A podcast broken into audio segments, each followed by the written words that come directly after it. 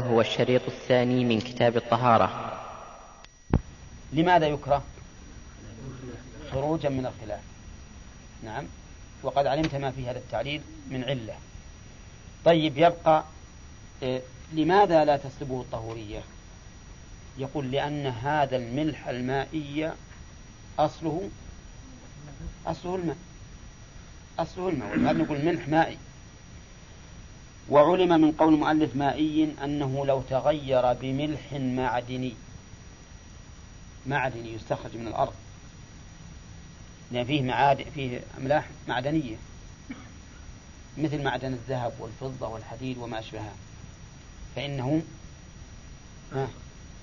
يسلبه الطهورية على المذهب ويكون طاهرا غير مطهر. ولكن سيأتي إن شاء الله الكلام على الطاهر المطهر. يقول أو سخن بنجس كره. إذا سخن بنجس الماء سخن بنجس. وتغير. فإنه لا قول أو سخن بنجس هذه معطوفة على إن تغير بغير ممازج أو سخن بنجس. وإن لم يتغير. فإنه يكره. إذا سخن بنجس. وش مثال سخن بنجس؟ إنسان جمع روث حمير وسخن بها الماء فإنه يكره. هذا الماء يكره. أما إذا كان مكشوفا فإن وجه الكراهة في ذلك ظاهر. ليش؟ لأن الدخان يدخل فيه ويؤثر وأما إذا كان مغطى فإنه يكره ولو كان محكم الغطاء. لأنه يقول لا يسلم غالبا من صعود أجزاء لطيفة إليه. يمكن في شيء مثل السلس دخل على هذا نعم.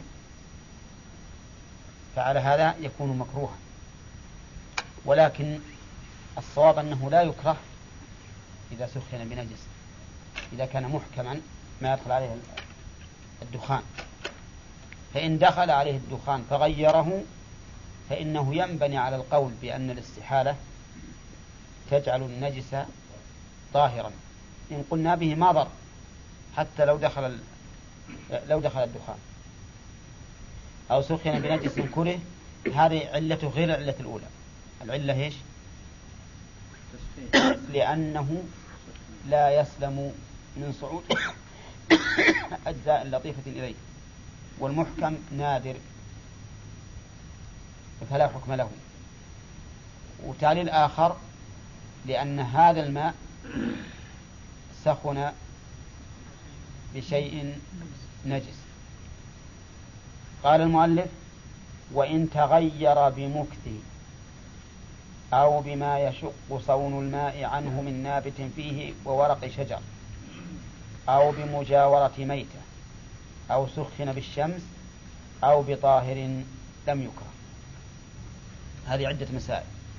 إذا تغير بمكثه أي بطول إقامته فإنه لا يضر. وشلون يتغير بمكث بطول إقامته؟ ويسمى عندنا الصاري. يسمونه عندنا هنا الصاري. ما عاد عند عندكم مثل لغة القصيم ولا لا؟ صاري بالبياء بالبياء بطول مكثه فهو ما يضر لأنه ما تغير بشيء حادث فيه. أولى ها؟ تغير بنفسه فهذا لا يضر, لا يضر ولا يكره. كذلك إذا تغير آه، بمكثه أو بما يشق صون الماء عنه من نابت فيه وورق شجر. بما يشق صون الماء عنه من نابت فيه.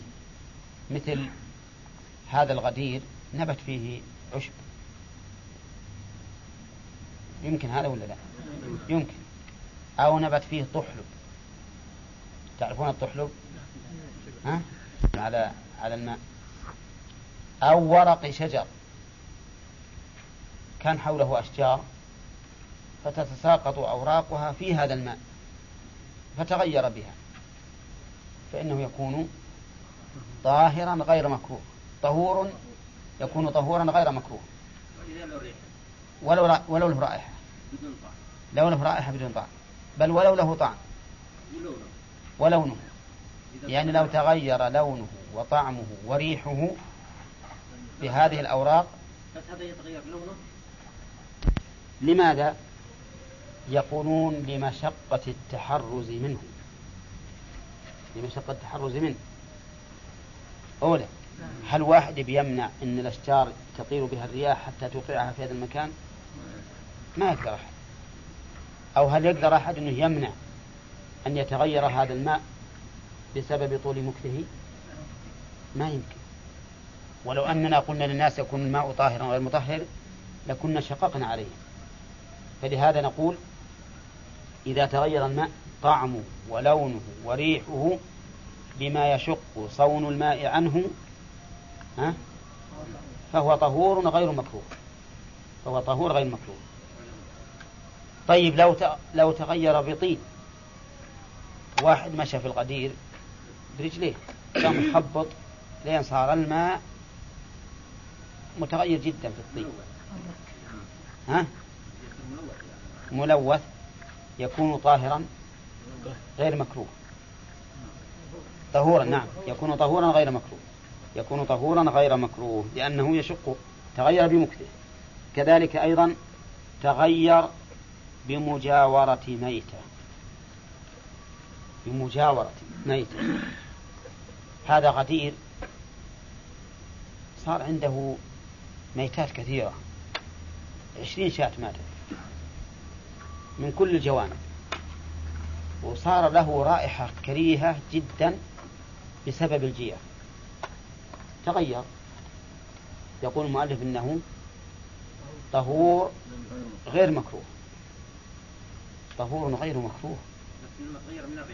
بس في الريح فقط. ما دخلت فيه ما دخلت فيه إذا إذا أخذته بيدك وشميته ولا رائحته خبيثة. يقول المؤلف أن هذا يكون طهورا. لماذا؟ عن مجاورة لا عن ممازجة. والغريب أن بعض أهل العلم حكى إجماع أهل العلم على ذلك. أنه لا ينجز بتغيره بمجاورة ميتة. وربما يستدل عليه ببعض ألفاظ الحديث إلا إن تغير طعمه أو لونه أو ريحه بنجاسة تحدث فيه. بنجاسة تحدث فيه. على القول بأن هذا الحديث صحيح. فإن كلمة تحدث فيه هذا ما حدث فيه. إنما هي مجاورة له. لكن لا شك أن الأولى التنزه عنه إذا أمكن. التنزه عنه إذا أمكن فإذا وجدت ماء لم يتغير فهو أحسن وأبعد. عن أن تتلوث بماء رائحته خبيثة نجسة وربما يكون فيه من الناحية الطبية ضرر. أن تكون هذه الروائح تحمل ميكروبات تحل في هذا الماء. نعم. سخن بالشمس ما يكره. واحد مثلا في الشتاء وضع الماء في الشمس ليسخن فاغتسل به فلا حرج. أو بطاهر مثل إيش؟ حطب غاز كهرباء فإنه لا يكره نعم الله إن استعمل في طهارة مستحبة. الضمير في قوله إن استعمل يعود على الماء الطهور. استعمل في طهارة مستحبة. والاستعمال أن يمر الماء على العضو. ويتساقط منه. وليس الماء المستعمل هو الذي يغترف منه. الماء المستعمل هو الذي يتساقط بعد الغسل فيه. عرفتم؟ ها؟ غسلت وجهك؟ هذا الماء اللي يخرج من الوجه هو الماء المستعمل. غسلت يديك؟ هذا الماء الذي يتساقط من اليدين هو الماء المستعمل. وأما الماء المأخوذ منه فهذا ليس بمستعمل. وقد يغلط بعض الطلبة ويظن أن الماء المستعمل هو الماء المغترف منه وليس كذلك. بل الماء المستعمل هو الذي يتساقط من الأعضاء بعد استعماله مفهوم؟ استعمل في طهارة مستحبة كتجديد وضوء. تجديد الوضوء سنة. إذا صلى الإنسان بوضوئه الأول صلاة ثم دخل وقت الصلاة الأخرى فإنه يسن أن يجدد الوضوء وإن كان على غير طهر وإن كان على طهارة. استعمله في تجديد الوضوء. فهل يكون طاهرا أو طهورا؟ الجواب يكون طهورا. لكنه يكره. لكنه يكره. يكون طهورا لأنه لم يرد عليه ما ينقله عن الطهورية. ويكون مكروها للخلاف في سلبه الطهورية. لأن بعض العلماء يقول إنه إذا استعمل في طهارة ولو مستحبة صار طاهرا غير مطهر. فمن أجل هذا الخلاف صار مكروها. وقد سبق لنا قبل هذه الليلة أن التعليل بالخلاف عليل وأن الصواب أن يقال في الخلاف. إن كانت الأدلة محتملة فالأولى الاحتياط. لماذا؟ لاحتمال الأدلة فهو من باب دع ما يريبك إلى ما لا يريبك وإن كان الدليل واضحا فلا عبرة بالخلاف. ولا يغير من أجله الحكم. لأنه لأن الأدلة الكتاب والسنة والإجماع والقياس. أما مسألة الخلاف فليس من الأدلة الشرعية. نعم. يعني يكون كتجديد الوضوء وغسل جمعة. غسل الجمعة طهارة مستحبة. وهذا رأي جمهور أهل العلم. وسيأتينا إن شاء الله تعالى أن غسل الجمعة على القول الراجح. واجب. لكن على المشهور من المذهب وقول جمهور أهل العلم أن غسل الجمعة مستحب. فإذا استعمل الماء في غسل الجمعة فإنه يكون طهورا لكنه مكروه. طهور لكنه مكروه. وما هو المستعمل في الغسل؟ هو الذي يتساقط من الجسم بعد الاغتسال. وليس الماء الذي يغترف منه. وغسلة ثانية وثالثة. الغسلة الثانية ليست بواجبة. مش الدليل؟ الدليل قوله تعالى فاغسلوا وجوهكم. والغسل يصدق بواحدة ولا لا؟ ها؟ يصدق بواحدة. ولأن النبي صلى الله عليه وسلم ثبت عنه أنه توضأ مرة مرة. إذا فالثانية والثالثة تكون طهارة مستحبة. فما استعمل في الغسل الثانية والثالثة فإنه يكون طهورا لكنه مكروه. نعم. والعلة الخلاف في سلبه الطهورية. ونعم كره. والصواب في هذه المسائل كلها يا أخواني أنه لا يكره. الصواب في هذه المسائل كلها أنه لا يكره لأن الكراهة حكم شرعي والحكم الشرعي يفتقر إلى دليل. وكيف نقول لعباد الله إنه يكره لك لكم أن تستعملوا هذا الماء وليس عندنا دليل من الشرع. هذا صعب. ولذلك يجب أن نعرف أن منع العباد مما لم يدل الشرع على منعه كالترخيص لهم فيما دل الشرع على منعه. لأن الله جعلهما سواء. ولا تقولوا لما تصف ألسنتكم الكذب. هذا حلال وهذا حرام. بل قد يقول قائل إن تحريم الحلال أشد من تحليل الحرام. لأن الأصل الحل. الأصل الحل. والله عز وجل يحب التيسير لعباده. ثم قال المؤلف وإن بلغ قلتين وهو الكثير. بلغ الضمير يعود على ماء ماذا؟ الماء الطهور. قلتين تثنية قلة. والقلة أشبه ما لها ما يسمى عندنا بالزير. تعرفون الزير اللي يحط فيه الماء؟ ها؟ إلا أنها أكبر منه. القلة هذه مشهورة عند العرب. قل الهجر معروفة مشهورة. إذا بلغ قلتين وهو الكثير. الكثير بحسب الاصطلاح. فإذا سمعت الفقهاء يقولون الماء الكثير فالمراد ما بلغ القلتين.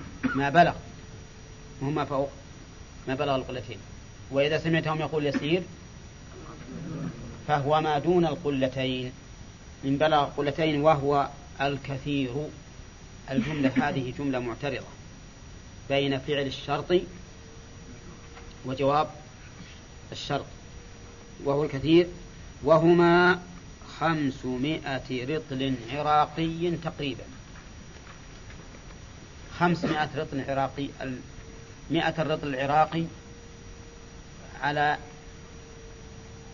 وزن قربة قربة ماء تقريبا. وعلى هذا فيكون كم قربة؟ خمس قرب تقريبا. إذا بلغ الماء ذلك وأفادنا المؤلف بقوله تقريبا أن المسألة ليست على سبيل التحديد فلا يضر النقص اليسير. النقص اليسير لا يضر. فخالطته نجاسة. خالطته يعني امتزجت به. نجاسة. وتقدم لنا ما هي النجاسة؟ كل حرم تناولها لا لحرمتها ولا لاستقدارها ولا لضرر بها في بدن أو عقل هذا تعريف بعض الفقهاء. وهي في الحقيقة محدودة ومعدودة كما سيأتينا في باب ذات النجاسة إن شاء الله تعالى. غير بول نجاسة غير بول ويجوز؟ غيره. على أنها صفة للنجاسة. بول آدمي أو عذرته المائعة فلم تغيره. احذف غير بول آدم أو عذرته حتى نتكلم عليها كلام جديد. مستقل. فخالطته نجاسة فلم تغيره. فلم تغيره فطهور إذا بلغ الماء قلتين فخالطته نجاسة فلم تغيره فهو طهور. وقوله فلم تغيره وش المراد بتغيره؟ طعمه أو لونه أو ريحه.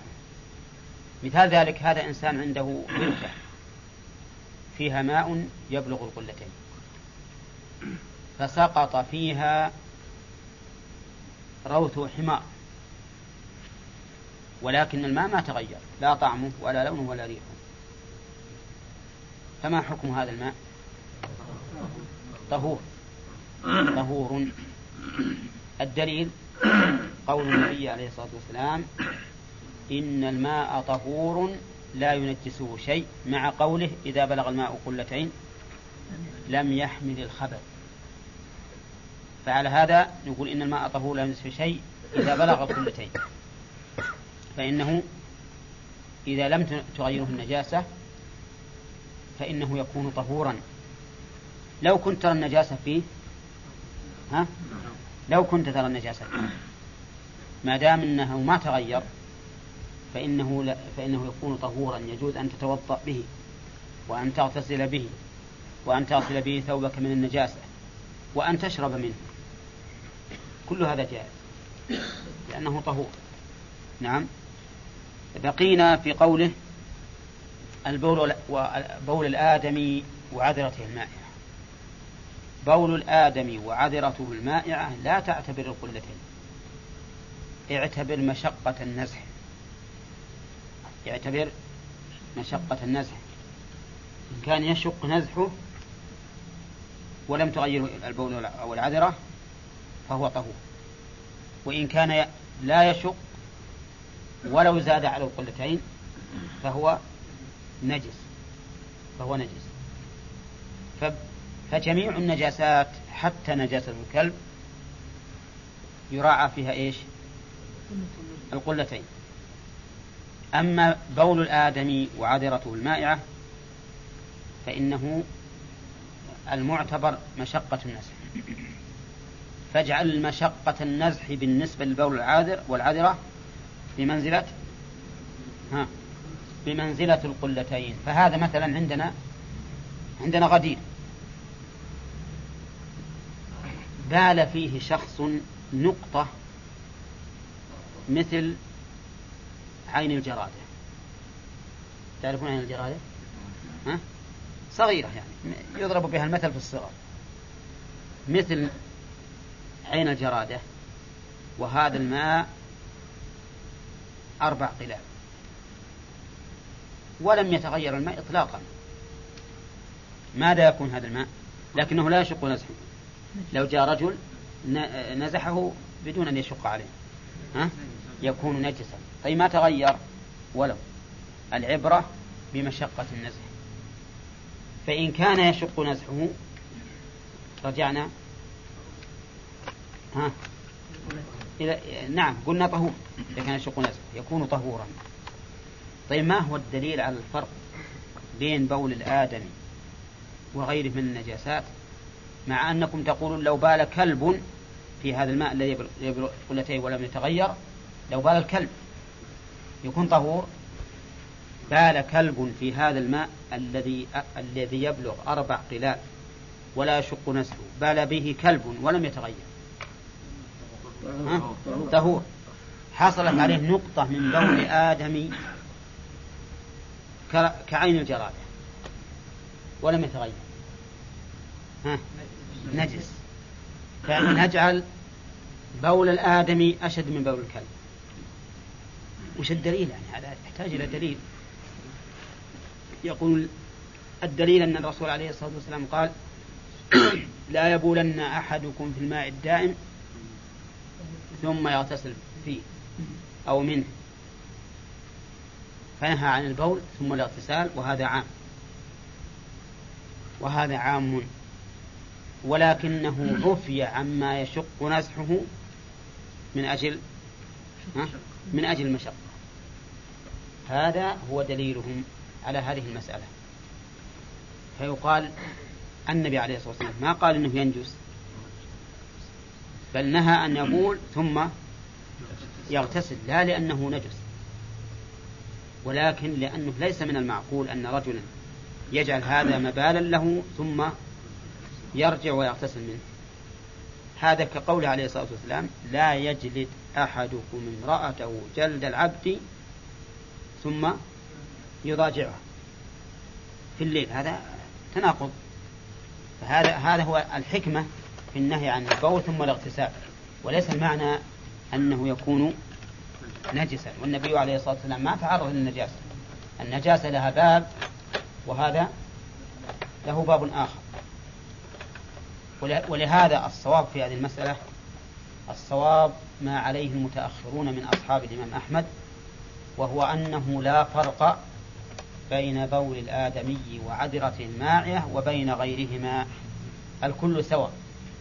إذا بلغ الماء قلتين لم ينجس إلا بالتغير وما دون القلتين ينجس بمجرد الملاقاة عرفتم؟ واختار شيخ الإسلام رحمه الله وجماعة من أهل العلم إلى أنه لا ينجس الماء إلا بالتغير مطلقا. إلا بالتغير مطلقا سواء بلغ قلتين أم لم يبلغ.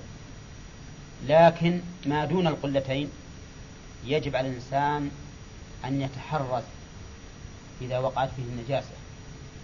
لأن الغالب أن ما دونهما ها يتغير. الغالب أن ما دونهما يتغير فليكن متحرزا.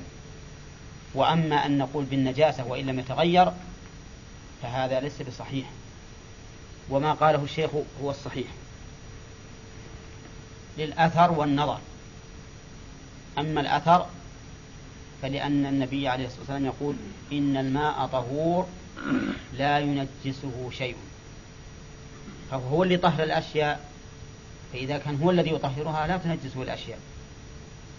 ولكن يستثنى من ذلك ما تغير بالنجاسة فإنه نجس بالإجماع. نجس بالإجماع. وعليه تدل إشارات الكتاب يعني القرآن وأحاديث السنة وإن كانت ضعيفة. فاهمين؟ الماء طهور لا ينجسه شيء. هذا كلام النبي عليه الصلاة والسلام وهو صحيح. الحديث هذا صحيح. لكن ظاهر الحديث الماء طهور لا ينجس شيء أنه لا ينجس ولو تغير. أولى ولكن هذا الظاهر ليس مرادا بإجماع العلماء. فإن العلماء أجمعوا على نجاسة الماء المتغير بالنجاسة. زين هذا ولا لا؟ يصير هذا العموم مخصوص مخصوص بماذا؟ بالإجماع. ثم هناك إشارة من القرآن تدل على ذلك. وكذلك من السنة. حديث وإن كان فيها مقال. قال الله تعالى حرمت عليكم الميتة والدم ولحم الخنزير وما أهل لغير به والمنخنقة إلى آخره. وقال قل لا أجد فيما أوحي إلي محرما على طعام يطعمه إلا أن يكون ميتة أو دما مسفوحا أو لحم خنزير فإنه رجس. فقوله فإنه رجس معللا للحكم دليل على أنه متى وجدت الرجسية ثبت الحكم. ومتى انتفت انتفى الحكم. فإذا كان هذا في المأكول فكذلك في الماء متى وجدت النجاسة؟ يعني لنفرض أن الماء تنجس بدم مسفوح. إذا أثر فيه الدم المسفوح ها؟ صار رجسا نجسا. وإذا لم يؤثر لم يكن كذلك. أما الأحاديث ففي فيها أحاديث لكنها ضعيفة. إلا ما غلب على طعمه أو لونه أو ريحه. فيها الاستثناء. والحاصل أن ما قاله شيخ الإسلام رحمه الله هو الأصح للإجماع وللإشارة ولإشارة القرآن وللأحاديث وإن كان فيها ضعف. أما من حيث النظر فيقال إن الشرع حكيم. حكيم. يعلل الأحكام ولا لا؟ نعم الأحكام معللة منها ما هو معلوم العلة لنا ومنها ما هو مجهول. وعلة النجاسة الخبث علة النجاسة الخبث. فمتى وجد الخبث في شيء فهو نجس. ومتى لم يوجد فليس بنجس. فالحكم يدور مع علته وجودا وعدما. فعلى هذا نقول إن هذا القول الذي اختاره شيخ الإسلام رحمه الله دل عليه الأثر ودل عليه النظر. يعني الدليل الدليل الأثري وإن شئت فقول الدليل السمعي والدليل العقلي. نعم. فإنه لا يعارض ذلك لا يعارضه لسببين. السبب الأول أن كثيرا من أهل العلم ضعفه ومن ضعفه ابن القيم. ضعفه في تهذيب السنن بنحو ستة عشر علة. وأما إذا قلنا بتحسينه أو تصحيحه فإن نقول تعارض منطوق ومفهوم. وإذا تعارض المنطوق والمفهوم قدم المنطوق. كيف ذلك؟ إذا بلغ الماء قلتين لم ينجس. هذا إيش؟ منطوق. إذا بلغ قلتين لم ينجس. ومعلوم أن هذا الحديث لم ينجس يعني ما لم ما لم يتغير بالإجماع. منطوقه إنه إذا بلغ قلتين لم ينجس يعني إلا بالتغيير وهذا ظاهر. هل يوافق هذا المنطوق؟ يوافق أن الماء طهور لا ينجس شيء؟ هذا المنطوق يوافق المنطوق ذاك ولا لا؟ يوافقه. يوافق إذا توافق في المنطوق. بقينا في المفهوم. مفهوم قوله إذا بالغ لم ينجس أنه إذا لم يبلغ نجس. نجس. هذا المفهوم نقول يقيده المنطوق السابق. إن الماء طهور لا ينزل شيء إلا ما غلب على طعمه أو لونه أو ريحه. كعبارة عن المجابي مجابي المياه. وكان طريق مكة من العراق إلى مكة. فيه مجابي في أفواه الشعاب والرياض مجابي للماء إلى الآن موجودة. هذه المجابي يكون فيها مياه كثيرة. فإذا سقط فيها بول آدمي أو عذرة الماء ولم تغيره فهو طهور حتى على ما ذهب إليه المؤلف حتى على ما ذهب إليه المؤلف لأنه يشق نزحه. وقولك كما صانع مكة طريق مكة هذا للتمثيل يعني وكذلك ما يشبهها من الغدران. الغدران الكثيرة مثلها فإذا وجدنا مياه كثيرة يشق نزحها فإنها إذا لم تتغير بالنجاسة فهي طهور مطلقة ولا تسأل. على أن المشهور من المذهب عند المتأخرين خلاف كلام المؤلف. لا يفرقون بين بول الآدمي وعذرة المائعة وبين وبين سائر النجاسات. وعلى هذا فيكون الحكم معلقا بماذا؟ بالقلتين. بالقلتين. ما دونهما ينجس وإن لم يتغير.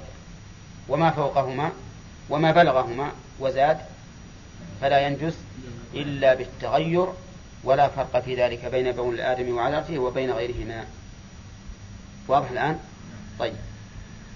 فصار عندنا ثلاثة أقوال.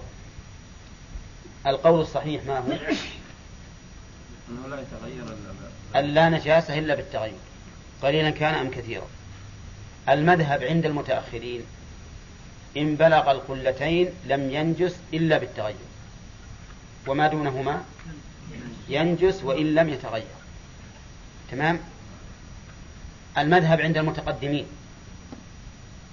ما بلغ القلتين لا ينجس إلا بالتغير وما دونهما بمجرد الملاقاة إلا أن يكون بول آدمي أو عذرته المائعة فإن العبرة لا بالقلتين ولكن بمشقة النزح.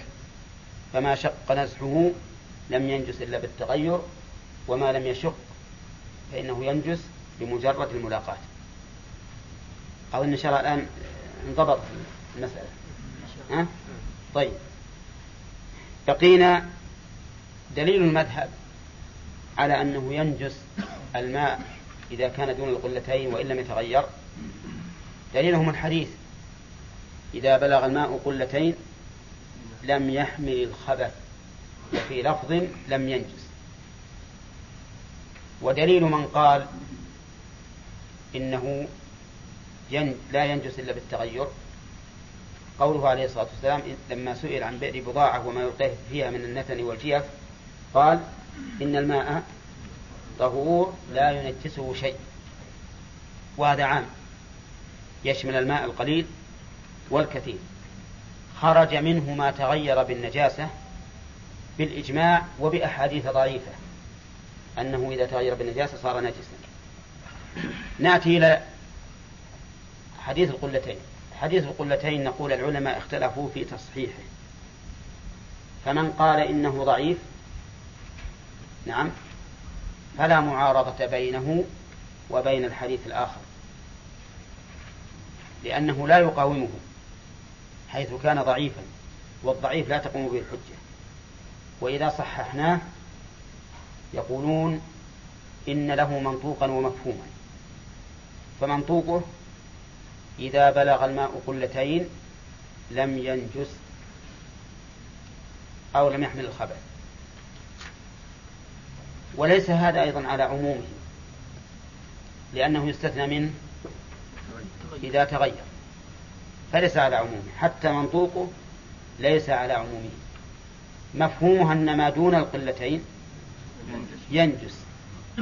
ينجس فيقال ينجس إذا تغير بالنجاسة لأن منطوق الأول مقدم على المفهوم.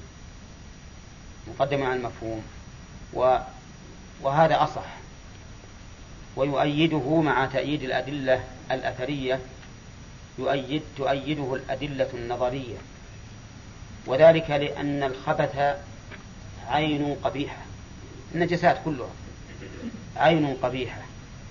فإن وجد لها أثر في الماء صار حكم الماء حكمها.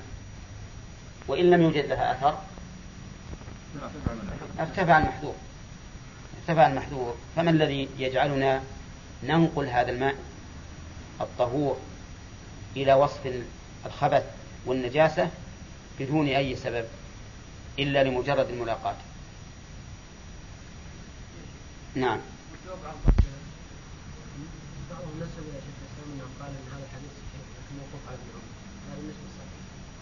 والله ما أعرف ما أدري. لكن إذا كان موقوفا على ابن عمر إذا كان موقوفا فلا يكون فيه حجة. والله ما ما ما اطلعت عليه. المنطوق ما يقويه الإجماع. إلا. يقوي إجماع ويقوي ويضعف الحديث القلتين أيضا أنه ليس على إطلاقه وعمومه.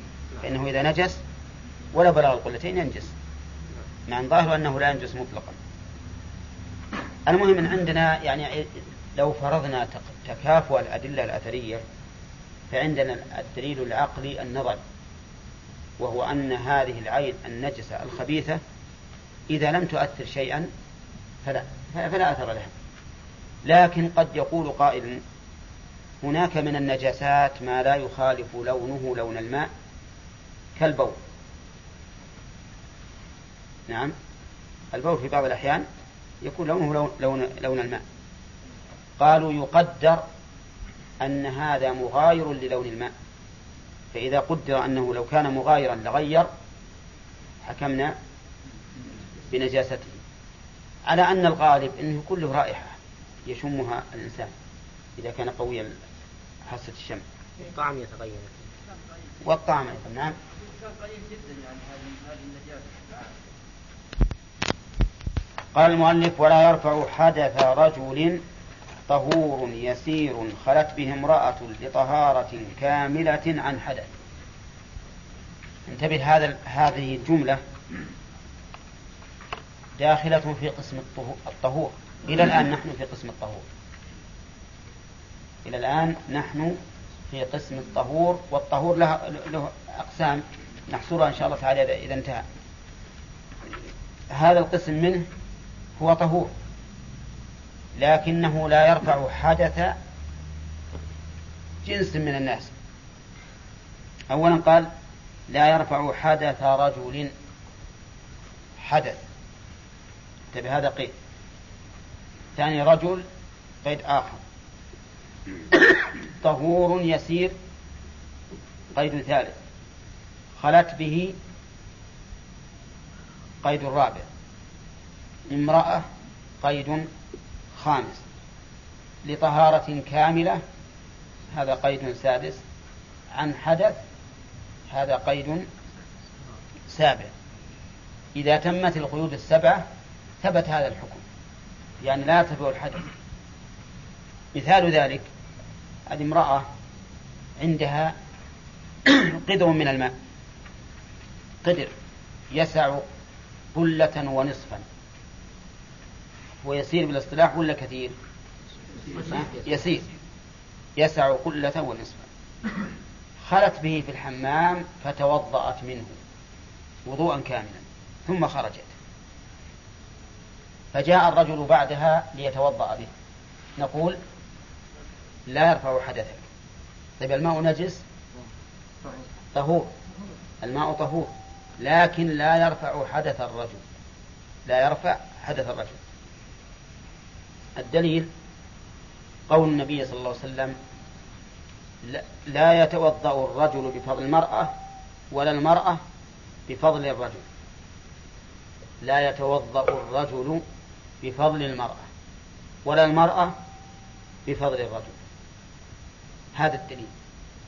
قالوا فنهى النبي عليه الصلاة والسلام عن الوضوء به. والوضوء يقتضي والنهي يقتضي الفساد. فإذا توضأ فقد فعل عبادة على وجه منهي عنه فلا تكون صحيحة. فلا تكون صحيحة. عرفتم الآن؟ هذا هو الدليل. لكن من غرائب العلم أنهم استدلوا به على أن الرجل لا يتوضأ بفضل المرأة ولم يستدلوا به على أن المرأة لا تتوضأ بفضل الرجل. وقالوا إنه يجوز أن تتوضأ المرأة بفضل الرجل. نعم. وهذا من الغرائب. ما دام الدليل واحدا والحكم واحد ومقسم تقسيم لا يتوضأ الرجل بفضل المرأة ولا المرأة بفضل الرجل فما بالنا نأخذ بقسم ولا نأخذ بالقسم الثاني. مع العلم بأن القسم الأول قد ورد في السنة ما يدل على جوازه وهو أن النبي صلى الله عليه وسلم تطهر من فضل ميمونة ولم يرد في الطرف في القسم الثاني ما يدل على الجواز وهو أن المرأة تتوضأ بفضل الرجل. نعم وهذه أيضا غريبة ثانية أن القسم الذي وردت السنة بجوازه هو الذي يمنع. والقسم الذي لم ترد به السنة هو الذي لا يمنع. نعم. ولكن هذا مما يدلك على أن الإنسان مهما بلغ من العلم فإنه ضعيف. مهما بلغ. نعم. نرجع إلى حكم المسألة على المذهب الآن. فهمنا الآن أن المرأة إذا خلت بماء طهور يسير وتوضأت منه أو اغتسلت منه فإن الرجل لا يتوضأ به ولا يغتسل به. والدليل؟ الحديث الذي ذكرناه. نشوف الآن ولا يرفع حدث رجل. طيب لو أراد هذا الرجل أن أن يزيل به نجاسة على بدنه أو في ثوبه تطهر ولا لا؟ ها؟ تطهر؟ نعم تطهر. غسل به يديه من القيام من نوم الليل. ها؟ يكفي؟ نعم. لأن ماذا بحادث طيب. امرأة تطهرت به بعد امرأة. يجوز؟ لأنه قال حدث رجل. طيب. طهور طيب فإن كان طاهرا أو نجسا. ها؟ أصلها الطهور والطاهر ما يرفع الحدث معلوم. طيب الطاهر والنجس لا يرفع الحدث من الأصل. الطهور ما له مفهوم. يسير. لو خلت المرأة بطهور كثير هل يا نعم هل يرفع الحدث؟ نعم. من أين ومن أين أخذنا هذا القيد؟ والحديث عام. إيه أخذناه من قول يسير لكن من أين أخذناه؟ من حيث الدليل. وش الحديث الآخر؟ نعم. ولأن في بعض ألفاظ حديث ميمونة في جفنة. جفنة. والجفنة يسيرة. نعم. طيب خلت به امرأة. خلت به امرأة.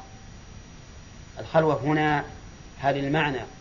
انفردت بالوضوء منه أو الغسل أو المعنى خلت به عن مشاهدة أحد. المذهب خلت به عن مشاهدة أحد بحيث لم يشاهدها مميز فأعلم فإن كان عندها طفل الصغير اللي ما يميز ما يضر. لكن إذا شاهدها مميز فإنها تزول الخلوة ويرفع حدث الرجل. يرفع حدث الرجل. طيب من أين أخذنا هذا في الحديث؟ في الحديث؟ الحديث ما يدل على ذلك على هذا الشرط. إلا على القول الثاني لأن في, لأن في تفسير الخلوة قولا أو قولين. المذهب أنها تخلو عن مشاهدة مميز. والقول الثاني تخلو به أي تنفرد به بمعنى تتوضأ به. يقول ما توضأ أحد غيره. فرق ظاهر. على المذهب لو لو لو كانت عندها ابنتها أو ابنها وله سبع سنين فإنه يجوز للرجل أن يتوضأ به ويرفع حدثه به. وعلى القول الثاني إذا صار المراد خلت به يعني انفردت بالتطهر به فيقال هي الآن انفردت بالتطهر به لو كان عندها ناس. فلا فلا يرفع الحدث حدث الرجل. وهذا التفسير للخلوة التفسير الأخير أقرب إلى الحديث. لأن ظاهر الحديث إيش؟ العموم. ظاهر الحديث العموم. ما اشترط النبي عليه الصلاة والسلام أن تخلو به. نعم. وقوله لطهارة كاملة. طهارة كاملة. لو خلت به في أثناء الطهارة في أولها أو في آخرها بأن شهدها أحد في أول الطهارة ثم راح أو قبل أن تكمل طهارتها حضر أحد. ها؟ يجوز؟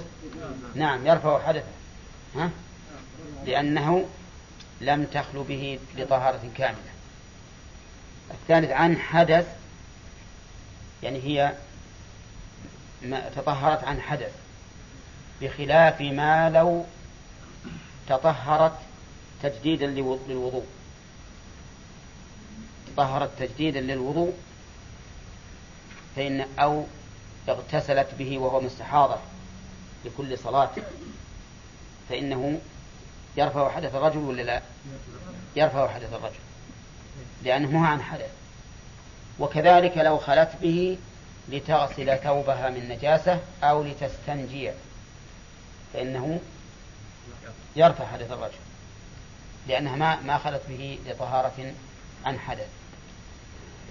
هذا هو حكم المسألة على المذهب والصحيح أنها أن النهي في الحديث ليس على سبيل التحريم وإنما هو على سبيل الأولوية وكراهة التنزيه. والدليل على ذلك أنه ثبت في صحيح مسلم من حديث ابن عباس رضي الله عنهما أن النبي صلى الله عليه وسلم تطهر اغتسل بفضل ميمونة. نعم.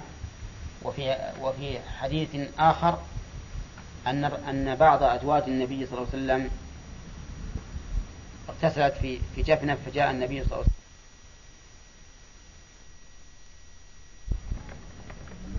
إن الماء لا يجنب.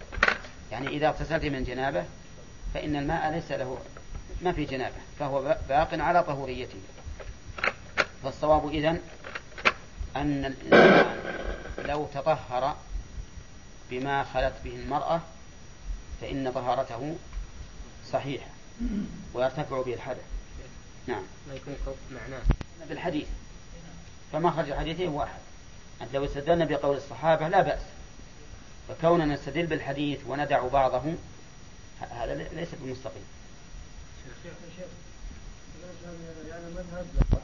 رأيكم لو تطه... لو خلت ب... بماء البسبوس؟ ها؟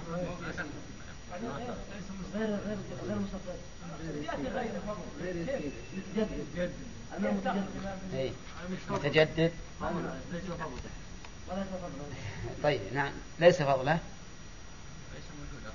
وليس موجودا أصلا. حتى لو قلنا إنه في الخزان. الخزان ما يمكن يرجع الملك. نعم. يقولون إن هذا تعبدي. تعبدي. يعني من الأمور التي لا نعلم علتها. فنحن نأخذ به على سبيل التعبد فقط. طيب يعني إذا اختلت بالاستنجاء مثلا فهل يجوز أن يتوضأ بفضل الماء؟ نعم.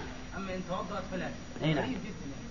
اي هو هو خلوها الاستنجاء قد يكون أقرب إلى تنجيسه نعم. لكن مع ذلك يقول لا يضر. المهم على كل حال بارك الله فيكم. نحن الآن نقرر كلامهم رحمهم الله ونبين انه ضعيف والقول الضعيف كلما رددته يزداد ضعف. نعم. وجه الاستدلال كيف؟ وجه استدلال المذهب. اشتراط الخلوة. نعم. وإن تغير طعمه. وإن تغير طعمه. أو ريحه. أو لونه. انتقل المؤلف الآن إلى الطاهر. الطاهر غير المطهر. فننظر الآن قلنا وعدنا بأننا سنقسم الطهور.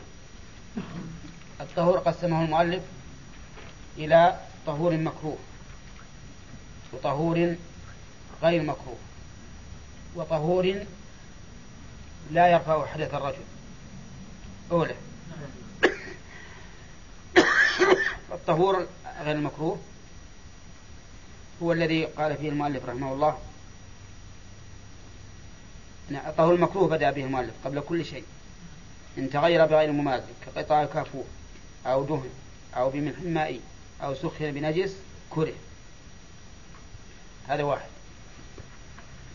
ثم قال وإن تغير بمكته أو بما يشق صونان عنه من نابت فيه وورق الشجر أو بمجاورة ميتة أو سخن بالشمس أو بطاهر لم يكره. هذا الطهور غير مكروه.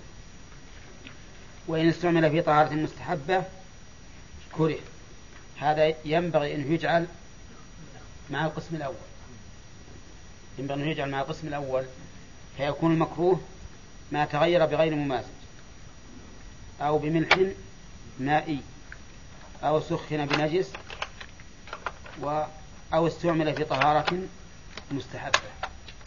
أربعة أشياء. الطهور المكروه صار أربعة أشياء. أولى أربعة أشياء عيسى إذا تغير بغير ممازج أو بملح مائي أو سخن بنجس. كم ذولي؟ ثلاثة. وإن استعمل في طهارة مستحبة كره. هذه أربعة. يكون المكروه من أقسام الطهور أربعة أشياء. طيب. الطهور غير المكروه. الطهور غير المكروه. هو ما تغير بمكته أو بما يشق صون الماء عنه أو بمجاورة ميتة أو سخن بالشمس أو بطاهر. كم هذه؟ خمسة أشياء. والأصل الكراهة ولا عدمها؟ الأصل عدم الكراهة. القسم الثالث ما هو ما كان طهورا باقيا على على طهوريته لكنه لا يرفع حدث الرجل وهو ما جمع الشروط السبعة التي ذكرناها. نعم؟ أو ستة. انتهى الكلام على الطهور. ثم قال وإن تغير طعمه أو ريحه أو لونه تغير تغيرا كاملا بحيث لا تذوق معه طعم الماء أو تغير أكثره أكثر أوصافه هذه الثلاثة بطبخ. يعني طبخ فيه شيء طاهر. طبخنا في هذا الماء شيء طاهر. مثل طبخنا فيه لحمة. وتغير طعمه أو لونه أو ريحه. تغيرا كثيرا بينا. فإنه يكون طاهرا غير مطهر. يكون طاهرا غير مطهر. هذه واحد أو أو بساقط فيه بساقط فيه يعني ما طبخت فيه شيء لكن سقط فيه شيء فإنه يكون طاهرا غير مطهر. يكون طاهرا غير مطهر. لكن يستثنى من هذه المسألة شيء مما سبق. ما هو؟ ما يشق صون الماء عنه وما لا يمازجه. و نعم. وإذا كان تغيره بممره أو مقره. نعم. إذا تغير بطول مكثه. هذا ما وإن كان تغير تغيرا كثيرا فإنه لا يكون طاهرا بل هو طهور كما سبق. إنما كلامنا على الذي يستثنى من الساقط فيه.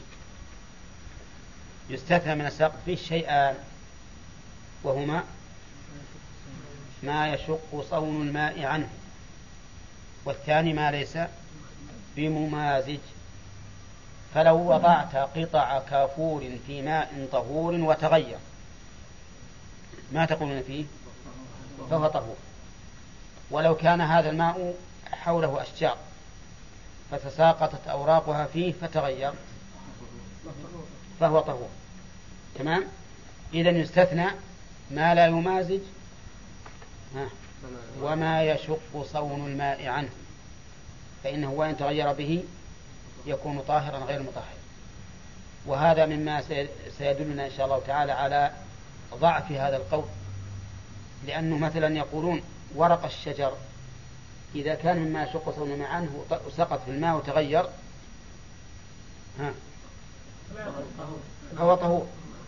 وإن أنا أتيت بأوراق شجر ووضعتها وتغير الماء صار طاهر غير مطهر.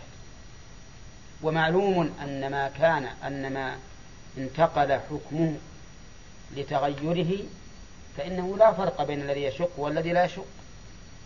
أرأيت لو أن ماء حول مربط حمير وبدأ الهواء يأتي. يحمل من هذه الأرواث ويضعها في الماء. يشق صون الماء. عنه ينجس ولا ما ينجس؟ لا ينجس ينجس. حتى المذهب. لا متغير. أو قليل ولكن ولم يتغير. يا إخواننا الآن اللي يفرق فيه بين ما, بين ما يشق صون ما عنه وما لا يشق إنما هو في قسم الطاهر. أما النجس فلا فرق. إذا تغير بنجاسة ولو كان يشق صونها صون الماء عنها فإنه يكون نجسا. مرة ثانية. هذا رجل رجل آخر أتى بورق أشجار ووضعها في الماء. وتغير. يكون طاهرا غير مطهر. تمام؟ زين.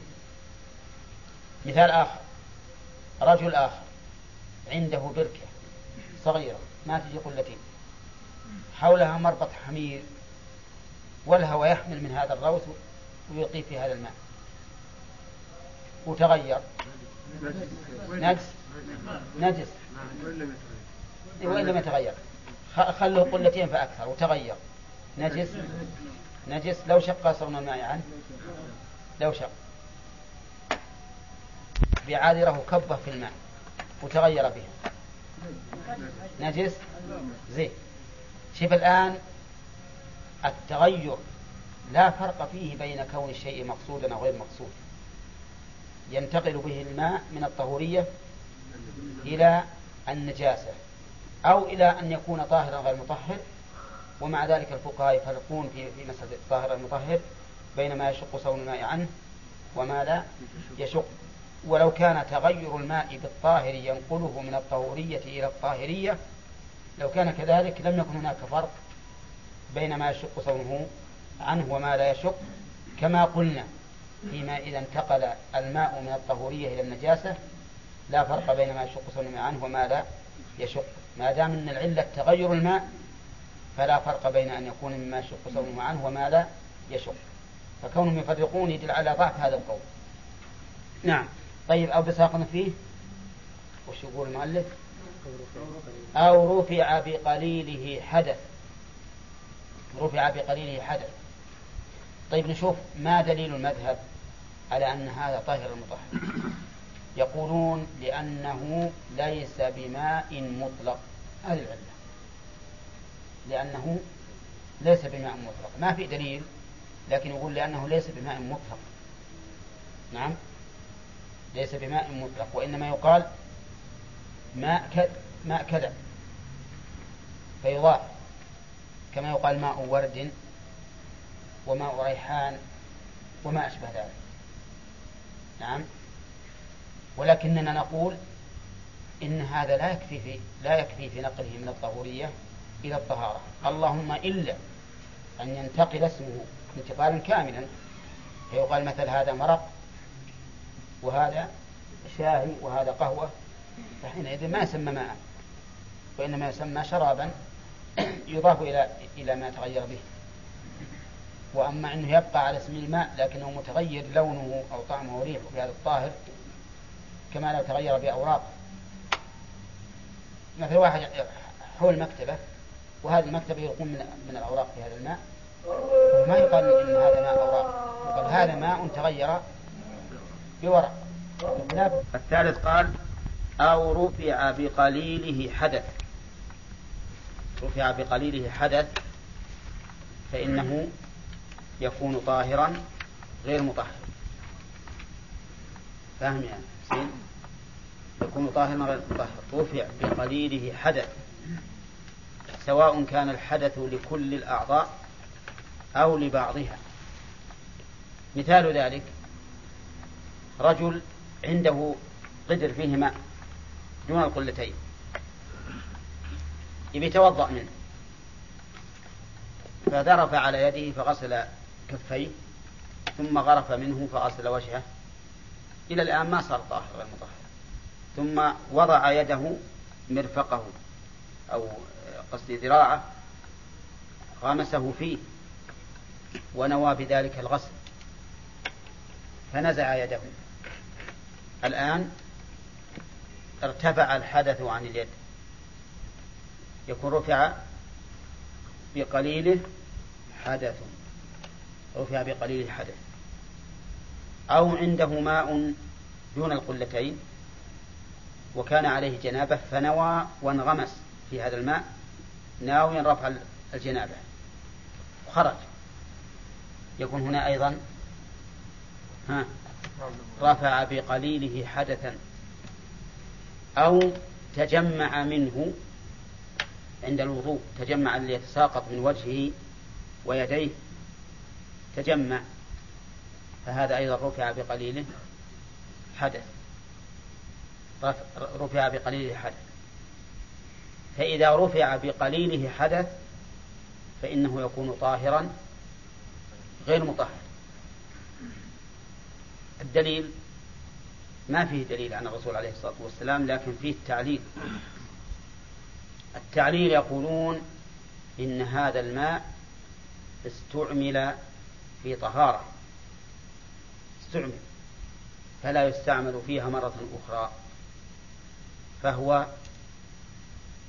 كالعبد إذا أعتق. ما ما يعتق مرة أخرى. عرفتم؟ هذا التعليل الذي ذكروه. ولكن هذا التعليل عليل. أولا لأن الفرق بين المقيس والمقيس عليه ظاهر. ويشترط في القياس تساوي المقيس والمقيس عليه في العلة.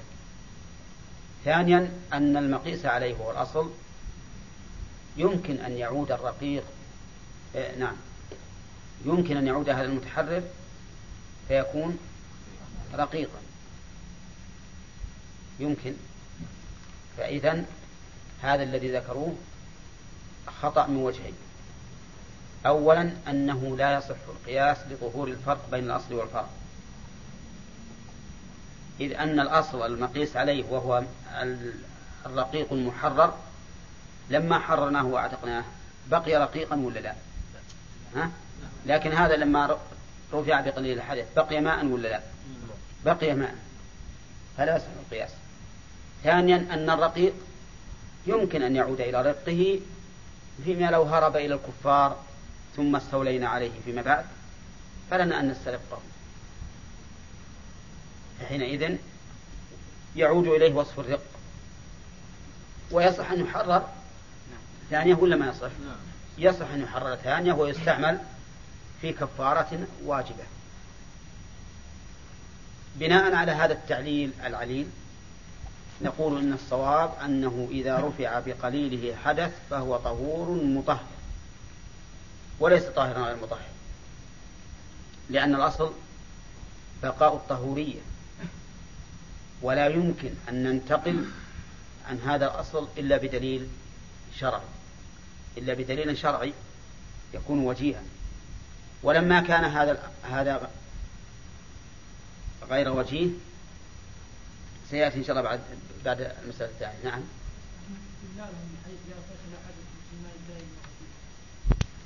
ولهذا ما أتينا به. فيه يد قائم. ها؟ كيف؟ النوع الثاني. القياس اي لا يصح القياس لعدم تساوي الأصل والفرع والثاني إن الأصل يمكن أن يعود رقيقا فيحرر مرة ثانية فيستعمل في طهارة في, في شيء واجب. قال أو غمس فيه يد قائم من نوم ليل ناقض لوضوء غمس فيه الضمير يعود على الماء القليل فيه أي في الماء القليل. يد قائم. يد إذا أطلقت اليد فالمراد إلى الكف. الكف يعني إلى الرسغ هذه يد. فيشمل كل اليد ولا بعضها؟ كل اليد. كل اليد. يعني معناه إذا غمس فيه الكف الكف كله يد قائم من نوم. ذكر بالشرح شروط. يد مسلم مكلف قائم من نوم. من نوم ليل ناقض لوضوء والناقض للوضوء سيأتي إن شاء الله تعالى أنه النوم الكثير. الكثير مطلقا. أو اليسير من غير القائم والقاعد و والقاعد كما سيأتينا إن شاء الله تعالى في نواقض الوضوء. طيب. غمس فيه وش قلنا الضمير يعود عليه؟ على الماء القليل. يد الكف كل الكف. قائم المؤلف ما ذكر إلا قائم فقط لكن في الشرح ذكر أن يد مسلم مكلف. من نوم ليل لا نوم نهار. ناقض الوضوء لا يسير. اليسير لما ينقض الوضوء ما, ما يضر. نرجع الآن إلى المثال. هذا رجل قام من النوم في الليل وعنده قدر فيه ماء. فغمس يده فيه. غمس يده إلى إلى حد الذراع في هذا الماء. يكون الآن طاهرا غير مطهر. ما عاد يمكن يستعمله الآن. وش الدليل؟ الدليل قول النبي عليه الصلاة والسلام إذا استيقظ أحدكم من نومه فلا يغمس يده في الإناء حتى يغسلها ثلاثا فإن أحدكم لا يدري أين باتت يده. شوف الآن حديث الحديث صحيح. فيه النهي عن غمس اليد في الماء والتعليل فإن أحدكم لا يدري أين باتت يده. هذا هو الدليل. ولكننا سنناقش إن شاء الله الاستدلال به. لكن بناخذ الحكم أولا ثم نرد فيما بعد لنعرف هل هذا الحكم صحيح ولا لا. غمس فيه يد لا لو غمست اليد في ماء كثير؟ يكون طهورا ولا طاهرا؟ طهورا. طيب. غمس الإنسان رجله فيه. ما هي يده لا طهور. يكون طهور. ليش؟ لأن المؤلف يقول يد. يد قائم. لا لا مهم مثل المثال. طيب. غمس فيه ذراعه. غمس فيه ذراعه. طهور؟ ولا طاهر؟ طهور. كيف يغمس ذراعه؟ اي هكذا نعم. ربما يقول هكذا من عند المرفق. نقول هذا يكون طهور. واضح؟ طيب. رجل كافر غمس يده في هذا الماء. كافر. غمس يده في الماء. طهور. والمسلم يصير طاهر غير مطهر؟ ها؟ المسلم يكون طاهر غير مطهر والكافر يكون بعده طهور. طيب مجنون قام من نوم الليل وغمس يده. طهور والعاقل. ها؟ يكون طاهر غير مطهر. صغير صغير غير مكلف. للست سنين جاء وغمس يده في الماء يكون طهور لأنه غير مكلف لأنه غير مكلف. طيب آه، غمس يده وهو قائم من نوم النهار. إنسان مثلا نام في النهار نوما طويلا فقام فغمس يده في الإناء؟ طهور. طهور. نعم. طيب نام نوما يسيرا في الليل ثم غمس يده فيه يكون أيضا طهورا لأنه لابد أن يكون ناقضا للوضوء. طيب هذا هو المذهب. من أين أخذوا أن يكون مسلما؟ لأنه قال إذا استيقظ أحدكم والخطاب للمؤمنين المسلمين. من أين أخذوا أن يكون مكلفا؟ قالوا لأن الخطاب إنما يتوجه للمكلفين. غير المكلف ما يتوجه إليه الخطاب. كذا. من أين أخذوا أن يكون من نوم ليل؟ من قوله فإن أحدكم لا يدري أين باتت يده. أين باتت؟ والبيتوتة ما تكون؟ إلا بالليل. البيتوتة ما تكون إلا بالليل. ولهذا اشترطوا هذه الشروط. ها؟ وناقض الوضوء أيضا. أخذوها لأن قالوا فإن أحدكم لا يدري أين باتت يده. والنوم اليسير يدري الإنسان عن نفسه. يدري الإنسان عن نفسه فلا يضر. هذه هي هذا مأخذ الشروط من الحديث. ولكن المسألة إذا تأملتها وجدت أنها ضعيفة. أولا لأن الحديث لا يدل عليها الحديث ما يدل عليها لأن الحديث فيه النهي عن غمس اليد في الماء ولم يتعرض النبي عليه الصلاة والسلام للماء. وفي قوله فإن أحدكم لا يدري نباتت يده دليل على أن الماء لا يتغير بالحكم. لا يتغير حكمه. لأن هذا التعليل يدل على أن المسألة من باب الاحتياط. من باب الاحتياط وليس من باب اليقين الذي يرفع به اليقين. وعندنا الآن يقين وهو أن الماء طهور. هذا اليقين ما يمكن يرفع ها؟ إلا بيقين ما يرفع بالشك. فعلى هذا نقول إن الحديث لا يدل على ما ذكرت ثم إنه أي الحديث إذا كان النبي عليه الصلاة والسلام نهى المسلم أن يغمس يده قبل غسلها ثلاثا فالكافر من باب أولى. لأن العلة في نوم في, في المسلم النائم هي العلة في الكافر النائم. وكونه لم يوجه الخطاب إلى الكافرين نقول إن الصحيح عندكم أن الكفار مخاطبون بفروع الشريعة. وهذا ما هو حكم تكليفي. هذا حكم وضعي لأنه يتغير به الماء وحكمه. ثم نقول المميز يخاطب بمثل هذا وإن كان لا يعاقب. فكيف إذا جاء مميز يمكن تكون يده ملوثة بالنجاسة ويمكن ما يستنجي ويمس فرجه وهو نائم؟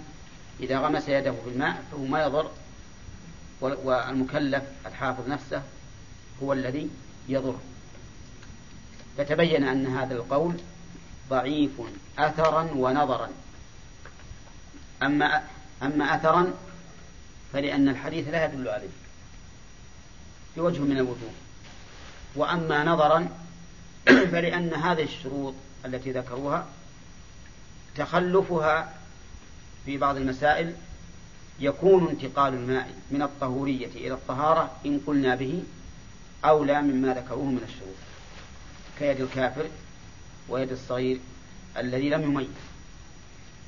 إذا ما هو القول الراجح في هذه المسألة؟ لو أن الإنسان غمس يده في الإناء قبل أن يغسلها. الصحيح أنه يبقى طهورا طهورا لكن يقال للمرء أخطأت وما أصبت. لماذا؟ لمخالفة أمر النبي صلى الله عليه وسلم. لمخالفة أمره. فإذا قال قائل ما هي الحكمة في أنه لا يجوز؟ نقول الحكمة عللها النبي عليه الصلاة والسلام بقوله فإن أحدكم لا يدري أين باتت يده. فإذا قال إذا وضعت يدي في جراب. في جراب. أعرف أنها ما مست شيئا من بدني؟ نجس. ثم إنني قد نمت وأنا على استنجاء شرعي. ما ما في بدني شيء نجس. ولنفرض أنها مست الذكر أو الدبر. هل تنجس؟ ما تنجس. فإذا أنا أدري أين باتت يدي. باتت يدي معي في فراشي وباتت مستورة في جراب وأيضا بدني طاهر. فكيف يصح هذا التعليم؟ قال الفقهاء رحمهم الله إن العلة علة النهي هنا غير معلومة لنا. فالعمل به من باب التعبد المحض من باب التعبد المحض فهو أمر تعبدي ما ندري.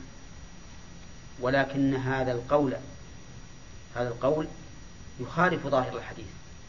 فظاهر الحديث أن المسألة معللة. فإن أحدكم لا يدري أين باتت يده.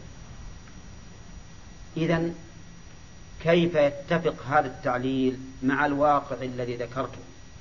وهو أن تكون اليد محفوظة والجسم طاهرا ولا هناك محذور يقول شيخ الإسلام ابن تيمية رحمه الله إن هذا التعليل كتعليل النبي صلى الله عليه وسلم قوله إذا استيقظ أحدكم من نومه فليستنثر ثلاثا فإن الشيطان يبيت على خيشومه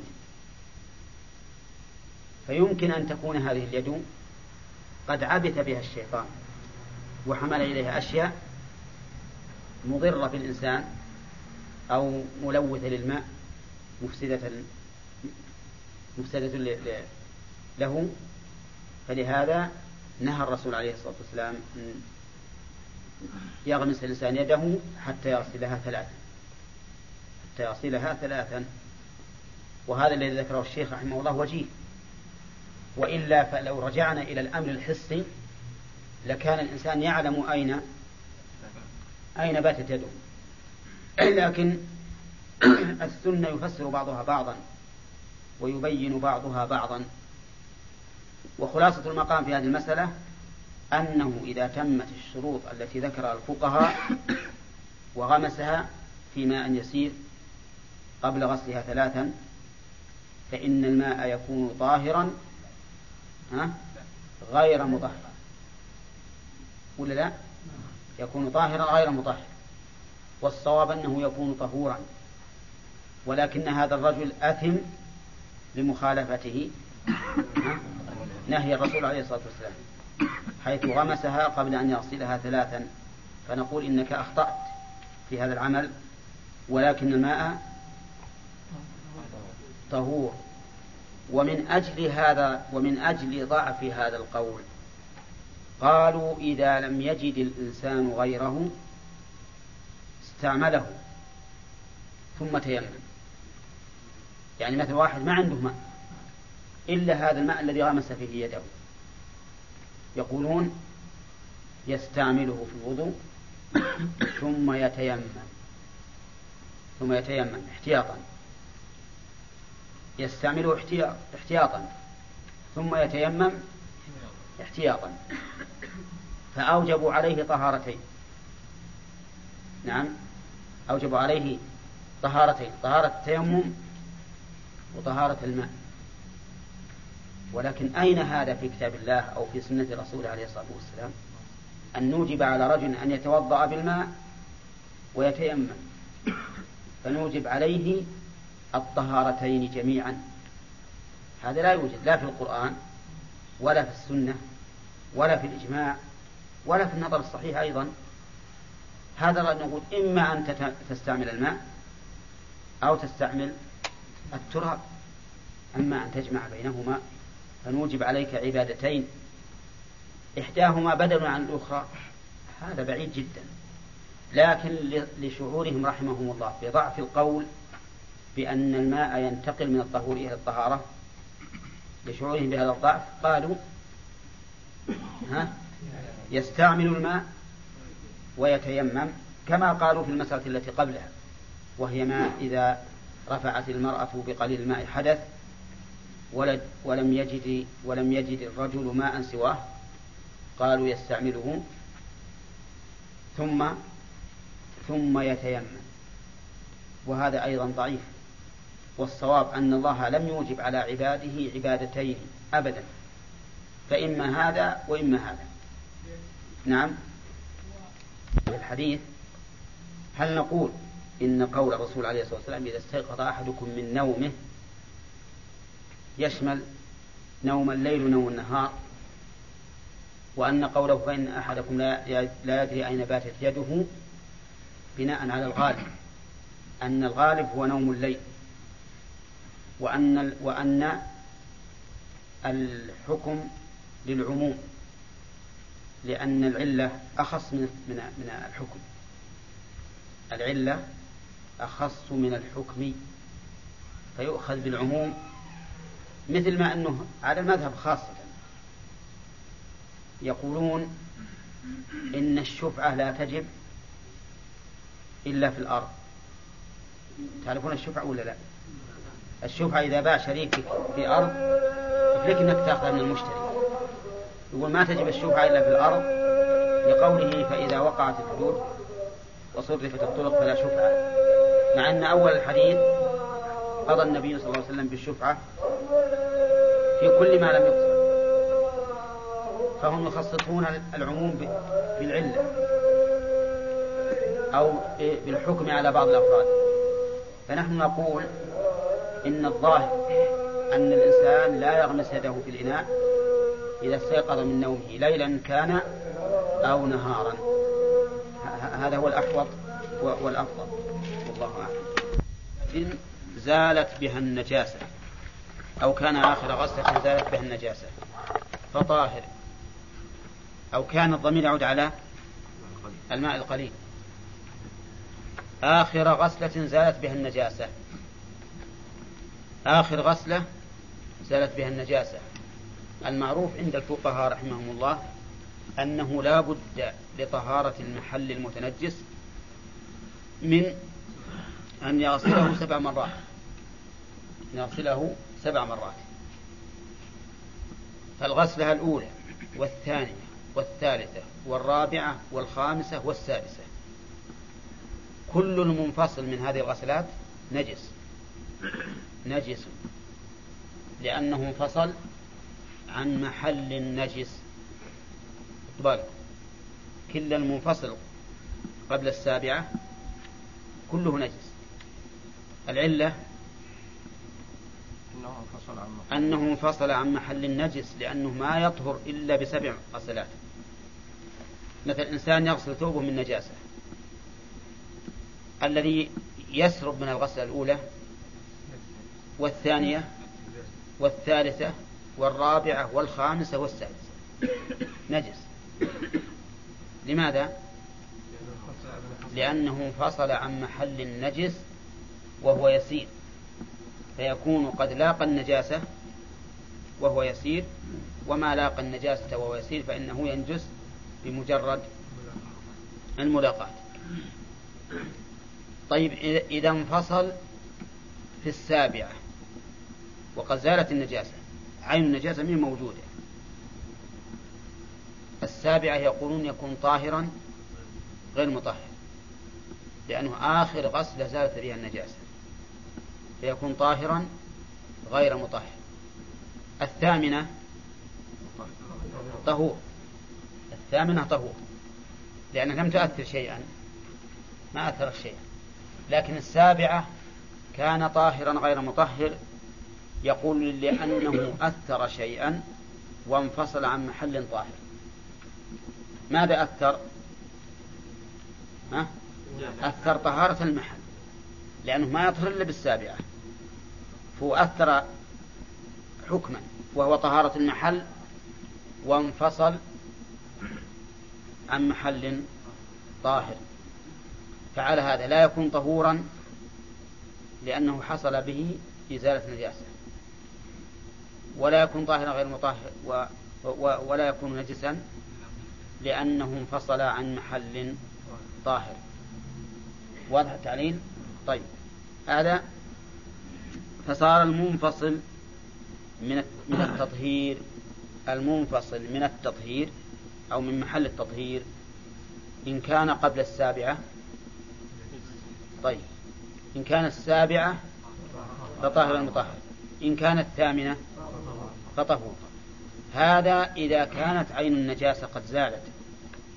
أما لو فرض أن النجاسة ما يابسة ما زالت بالسبع غسلات فمن فصل قبل زوال عين النجاسة فهو نجس لأنه لاقى النجاسة وهو يسير ولهذا يقول أو كان آخر غسلة زالت بها النجاسة فإن لم تزل فهو نجس.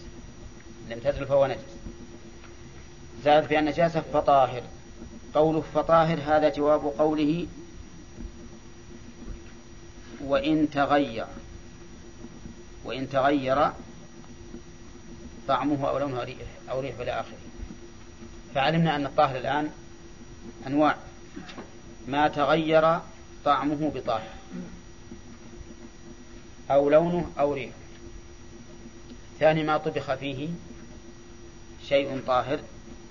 أو نقول هذا من, من, من الأول. من الأول. طيب. الثاني ما رفع به حدث وهو قليل. الثالث ما غمس فيه؟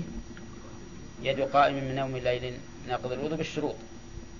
الرابع ما أزيلت به نجاسة وانفصل عن محل طهر. لقوله أو كان آخر غسلة زالت بها النجاسة فطاهر هذا هو الطاهر على قول من يقول إن المياه تنقسم إلى ثلاثة أقسام. وهذا هو مشهور من مذهب الحنابلة رحمهم الله. والصحيح أن هذا القسم برأسه ليس ليس بموجود ولا يوجد ولا يوجد له أصل في الشريعة. وأن الماء إما طهور وإما نجس. وهذا اختيار شيخ الإسلام ابن تيمية. وذلك وجه الدلالة. الدليل على هذا عدم الدليل. الدليل على هذا عدم الدليل. كيف الدليل عدم الدليل؟ نقول لو كان هذا أعني القسم الطاهر لو كان هذا ثابتا في الشرع لكان أمرا معلوما مفهوما تأتي به الأحاديث بينة واضحة لأنه ليس بالأمر الهين إذ أنه يترتب عليه أن يصلي الإنسان إما بتيمم وإما بماء. افرض مثلا إن عندي شيء تغير بساقط فيه. ماء تغير بساقط فيه لكن باقي على اسم الماء. فأنا على هذا المذهب. أتيمم ولا لا؟ على المذهب أتيمم. أتيمم ولا أستعمل هذا الماء. ما أستعمل هذا الماء. وعلى رأي شيخ الإسلام يجب أن أستعمله ولا يجوز أن أتيمم. يجب أن أستعمله ولا يجوز أن أتيمم. هذا أمر يحتاج الناس إليه. كحاجتهم إلى العلم بأن البول ناقض للوضوء أو الريح ناقضة للوضوء أو ما أشبه ذلك. فهو من الأمور التي تتوفر أو تتوافر الدواعي على نقلها لو كان هذا ثابتا. وعلى هذا فالقول الراجح أنه ليس لدينا إلا قسمان وهما الطهور والنجس. فما تغير بنجاسة فهو نجس وما لم يتغير بنجاسة فهو طهور. ومع ذلك الفقهاء رحمهم الله لما علموا إن هذه المسائل فيها بعض الشبه حكموا على بعضها أن يستعملها الإنسان ويتيمم. يستعملها ويتيمم. مر علينا ما خلت به المرأة. قالوا إنه إذا لم يجد الرجل سواه ها؟ استعمله وتيمم هذا واحد. وقالوا أيضا فيما غمس فيه يد القائم من نوم الليل. إذا لم يجد غيره استعمله وتيمم وقالوا أيضا فيما غسل به الذكر والأنثيان لخروج المدي. غسل الذكر والأنثيين لخروج المدي مو عن النجاسة. فإنه يكون طاهرا غير مطهر لكن إذا لم يجد غيره استعمله وتيمم. وقالوا فيما إذا اشتبه طهور بطاهر واحتاج أحدهما للشرب تحرى وتوضأ بما يغلب على ظنه أنه طهور ثم يتيمم. هذه أربع مسائل ذكر الفقهاء. أنه يجب على المرء أن يستعمل فيها الماء ويتيمم. وهذا أيضا قول ضعيف. إذ لا, إذ لا يوجب الله تعالى على المرء طهارتين. فإما طهارة بالماء وإما طهارة بالتيمم. ولا, ولا فيه طهارتان في الشرع. نعم. على قول المذهب تكون إذا زالت النجاسة بالغسل الأولى تكون الثانية طاهرة؟ نجس يعني يشترطون أن تكون سبع غسلات لا بد أن تكون سبع غسلات. في إيش؟ صحيح. أن متى زالت النجاسة؟ طهرت. ما في قول أنت حدثت من قول الفقهاء نعم. ما في قول الفقهاء من تحديد الثلاثة؟ عدة مرات. إنه إذا قيل مذهب فلان فقد يراد به المذهب الاصطلاحي والشخص. شو يكون مذهب الإمام أحمد مثل الشخص شيء وما اصطلح عليه أتباعه شيء آخر. ما يصير أتباعه يبنون على أحد الروايات؟ إلا. كيف؟ لا ما في شك إن هذه رواية. النجس قال والنجس ما تغير بنجاسة. النجس ما ما نافية. ها؟ لا موصولة. يعني النجس الذي تغير. النجس الذي تغير. ما تغير بنجاسة. تغير ما بين المؤلف رحمه الله. تغير إيش؟ لكنه يؤخذ من قوله فيما سبق في قسم الطاهر أن المراد الطعم أو اللون أو الريح. ما تغير بنجاسة طعمه أو لونه أو ريحه. ويستثنى من المتغير بالريح ما سبق. وش اللي سبق؟ لا لا. إذا تغير بمجاورة ميتة فإنه سبق أنه لا يكون نجسا لأنها لا لم تكن فيه. وهذه الجملة أو هذا الحكم مجمع عليه. على أن ما تغير بنجاسة فإنه نجس بالإجماع. نعم. وقد وردت أحاديث وإن كانت ضعيفة فيها ما يدل على ذلك. مثل الماء طهور. حديث أبي أمامة الماء طهور لا ينجسه شيء إلا ما غلب على طعمه أو لونه أو ريحه بنجاسة تحدث فيه. النجاسة ما تغير بنجاسة. أي نجاسة تكون؟ ها؟ حتى لو كان بول آدمي أو عذرة المائعة ها؟ إيه؟ حتى لو كان كذلك. حتى لو كانت النجاسة يعفى عن يسيرها كالدم. ها؟ نعم. ما تغير بنجاسة فهو نجس هذا واحد. قال أو لاقاها وهو يسير. لاقاها يعني لاقى النجاسة وهو يسير. جملة وهو يسير حالية. يعني والحال أنه يسير. وما هو اليسير؟ ما دون القلتين ما دون القلتين فإذا لقاها وهو يسير سواء تغير أم لم يتغير. نعم. ما هو إذا تغير؟ واضح الدليل.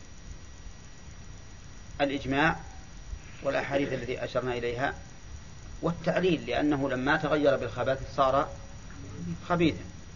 فهو دليل الأثر والتعليل.